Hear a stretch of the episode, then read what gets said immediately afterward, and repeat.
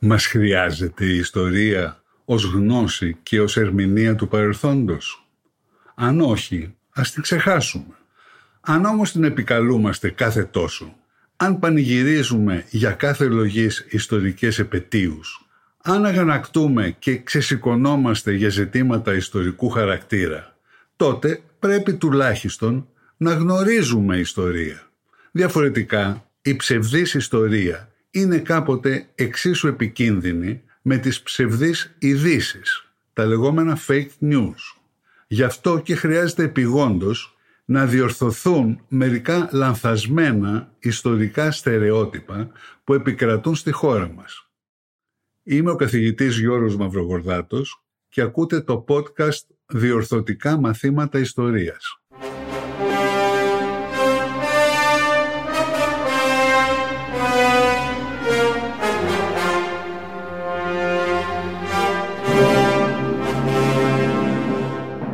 Αντίθετα με την περίπτωση της Ιταλίας, για τη γερμανική ενοποίηση η Γαλλική Επανάσταση είχε συνέπειες αντιφατικές και προκάλεσε εμφύλιες συγκρούσεις.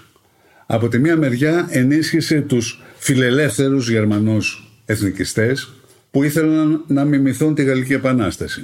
Από την άλλη όμως προκάλεσε την τερατογένεση ενός εθνικισμού στην κυριολεξία αντιδραστικού, δηλαδή από αντίδραση, αντιφιλελεύθερου και συντηρητικού, ταυτισμένου με τον μοναρχισμό και τον μιλιταρισμό.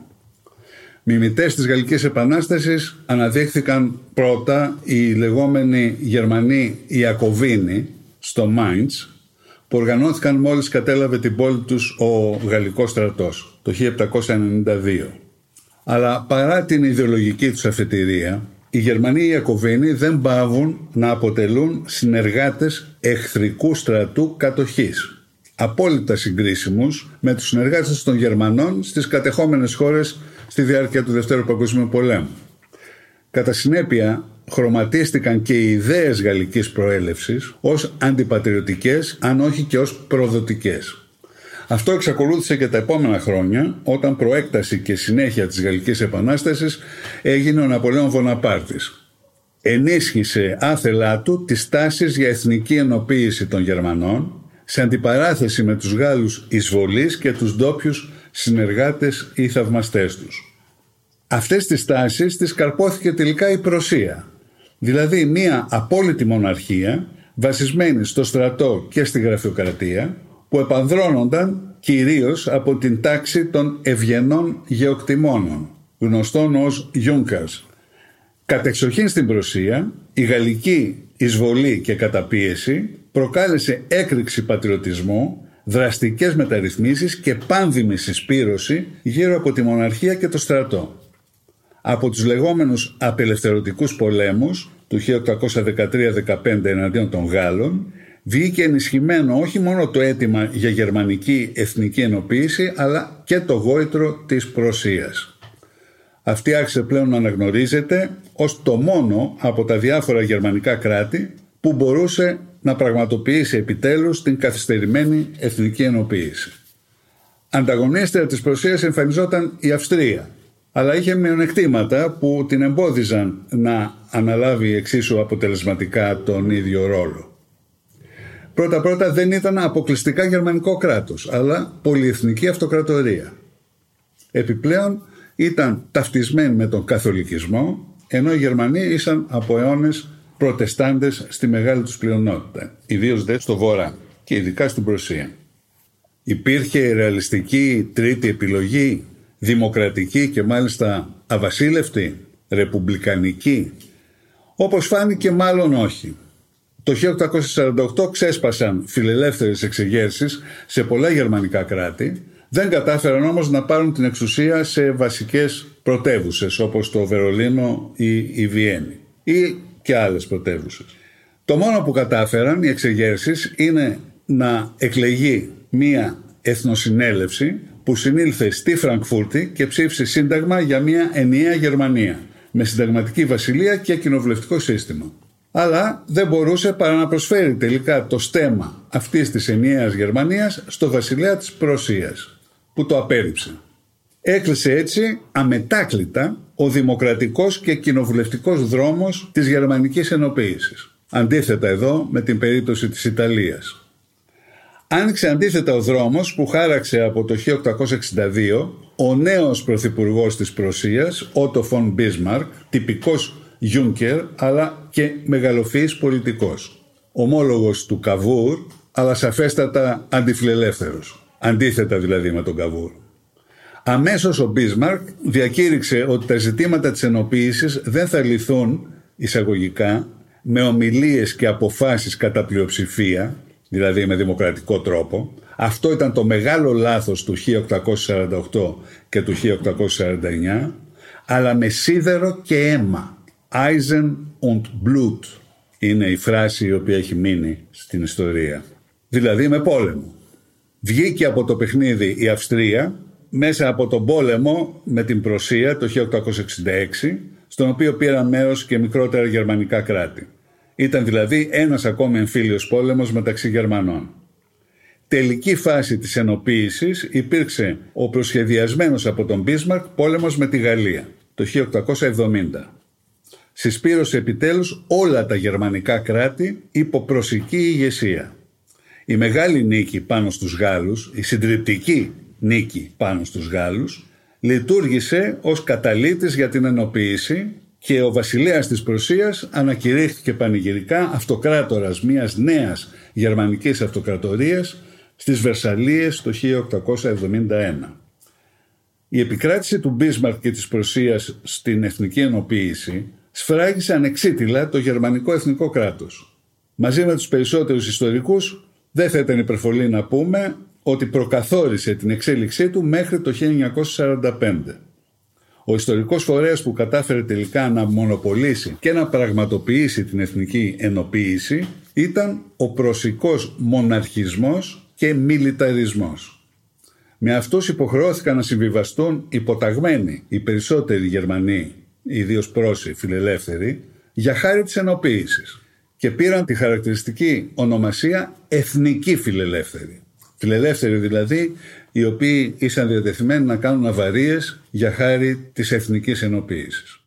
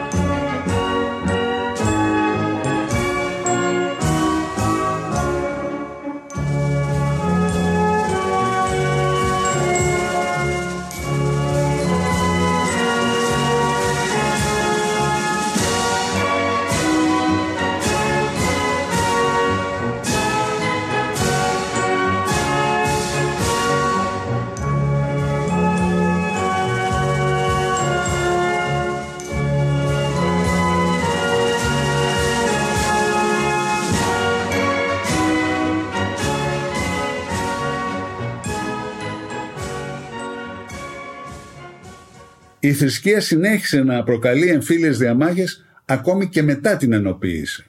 Μετά τον αποκλεισμό της Αυστρίας, στην ενωμένη πλέον Γερμανία οι προτεστάντες ήταν σχεδόν διπλάσιοι από τους καθολικούς.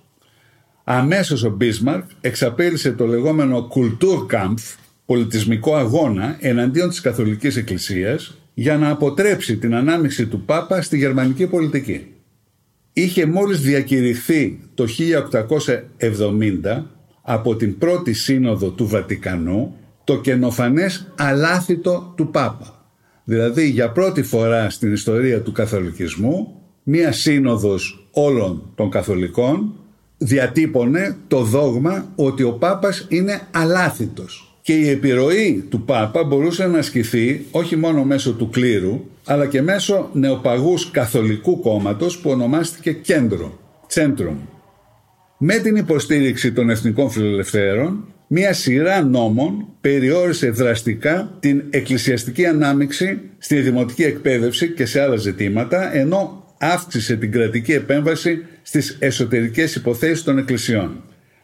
Όσοι αντιστάθηκαν σε αυτή την νομοθεσία και αρνήθηκαν να την εφαρμόσουν, καθολικοί κληρικοί, μοναχοί και απλοί πιστοί που τους βοήθησαν, γνώρισαν για μερικά χρόνια σκληρές διώξεις με χιλιάδες φυλακίσεις και εξορίες. Ύστερα ακολούθησε σταδιακή συμφιλίωση του Μπίσμαρκ με τον νέο Πάπα, χωρίς όμως να ανατραπεί ο χωρισμός εκκλησίας και κράτους που είχε ήδη συντελεστεί. Μόλις το 1945 κατορθώθηκε η πολιτική σύμπραξη Γερμανών Καθολικών και Προτεσταντών σε ένα ενιαίο χριστιανοδημοκρατικό κόμμα. Αυτό που υπάρχει και σήμερα. Ακόμη και σήμερα ωστόσο, μακρινός αντίλαλος της μακραίωνης θρησκευτικής αντιπαράθεσης και τελικά έλλειμμα εθνικής ενοποίησης μπορεί να θεωρηθεί η χωριστή ύπαρξη στην καθολική Βαβαρία της λεγόμενης Χριστιανοκοινωνικής Ένωσης. Δηλαδή το Χριστιανοδημοκρατικό Κόμμα της Γερμανίας δεν υπάρχει στην Βαβαρία. Στη Βαβαρία υπάρχει το λεγόμενο αδελφό κόμμα, το οποίο είναι αποκλειστικά καθολικό, η Χριστιανοκοινωνική Ένωση. Στη γερμανική περίπτωση, η εθνική ολοκλήρωση έχει την ιδιαιτερότητα ότι περιλαμβάνει δύο ιστορικές φάσεις εντελώς ξεχωριστές μεταξύ τους. Η δεύτερη φάση ξεκίνησε όταν η εθνική ενοποίηση ξαφνικά ακυρώθηκε μετά την ολοκληρωτική ήττα της Γερμανίας στο Δεύτερο Παγκόσμιο Πόλεμο. Η ιτημένη Γερμανία διαιρέθηκε από τους νικητές σε τέσσερις ζώνες κατοχής, από τις οποίες προέκυψαν δύο γερμανικά κράτη. Η Δυτική ή Ομοσπονδιακή Γερμανία και η Ανατολική ή Λαοκρατική Γερμανία, σύμφωνα με την ελληνική μετάφραση είναι εδώ σημείο να εξηγήσω ότι στα ελληνικά το δημοκρατία σημαίνει και αβασίλευτο πολίτευμα και δημοκρατικό οπότε δεν μπορούμε να πούμε γερμανική δημοκρατική δημοκρατία που θα ήταν η πιστή μετάφραση του γερμανικού Deutsche Demokratische Republik ή DDR. Η τιμένη Γερμανία επιπλέον ακροτηριάστηκε έχασε περίπου εν τέταρτον της έκτασης που είχε προπολεμικά και ιδίως εδάφη που είχαν μεγάλη συμβολική σημασία για το γερμανικό έθνος, ιδίως στις νότιο-ανατολικές ακτές της Βαλτικής. Η νέα μεθοριακή γραμμή των ποταμών Όντερ και Νάισε όρισε τα γερμανοπολωνικά σύνορα και τα πρώην γερμανικά εδάφη δόθηκαν σχεδόν όλα στην Πολωνία για να την αποζημιώσουν για τα δικά της περισσότερα εδάφη που απέσπασε η Σοβιετική Ένωση. Η Σοβιετική Ένωση επίσης προσάρτησε το βορειότερο τμήμα της γερμανικής ανατολικής Προσίας και την εμβληματική πόλη Königsberg, εμβληματική για τους Γερμανούς, που έγινε το Σοβιετικό Καλίνιγκραντ, που παραμένει στη Ρωσία και σήμερα. Εξαιτίας του πολέμου και της συντριπτικής ήττας, πάνω από 12 εκατομμύρια Γερμανοί ξεριζώθηκαν από τα πατρογονικά τους εδάφη, πρώτα για να γλιτώσουν από τον κόκκινο στρατό, ύστερα επειδή εκδιώχθηκαν όχι μόνο από την Πολωνία και τη Σοβιετική Ένωση, αλλά και από άλλες χώρες και κυρίως από την Τσεχοσλοβακία.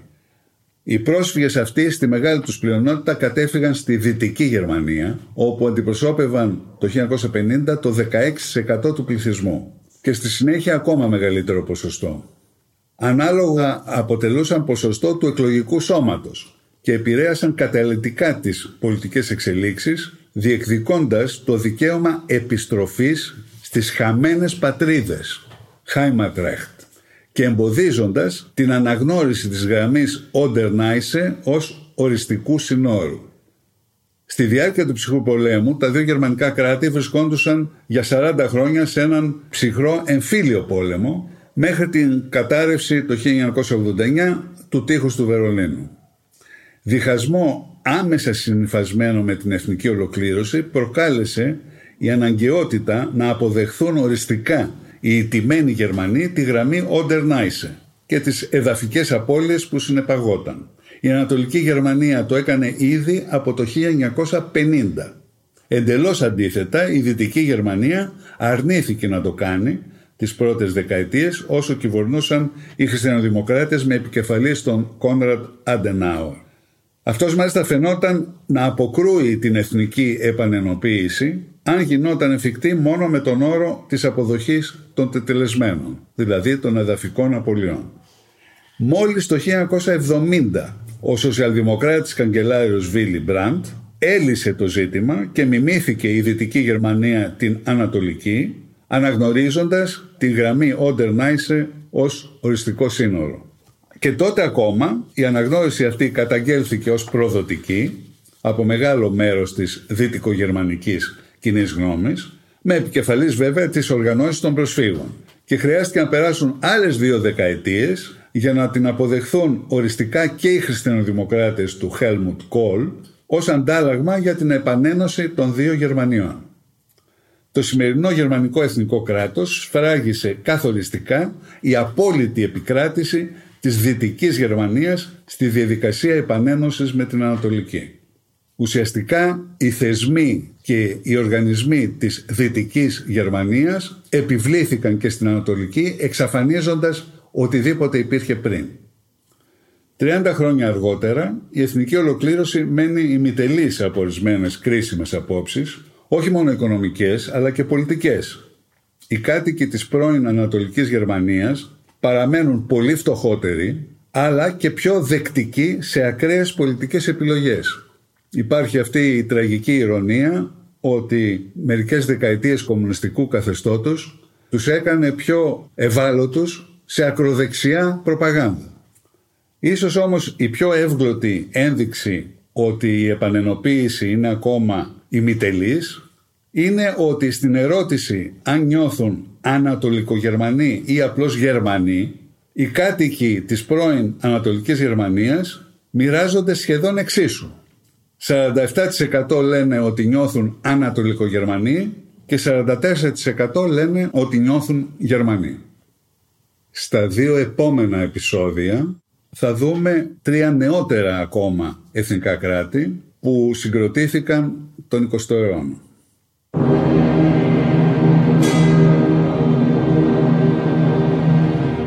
Περισσότερες λεπτομέρειες και βιβλιογραφικές αναφορές μπορείτε να βρείτε στο νέο μου βιβλίο που μόλις κυκλοφόρησε από τις εκδόσεις Πατάκη και τιτλοφορείται «Εθνική ολοκλήρωση και διχόνοια η ελληνική περίπτωση».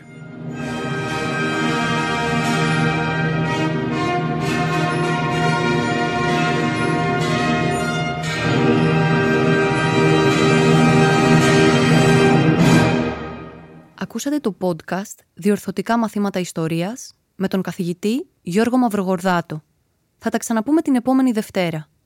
Μπορείτε να ακούσετε διορθωτικά μαθήματα ιστορίας στο pod.gr, στο Spotify, στο Apple Podcasts, Google Play Music ή σε όποια εφαρμογή ακούτε μουσική ή podcast στο κινητό σας.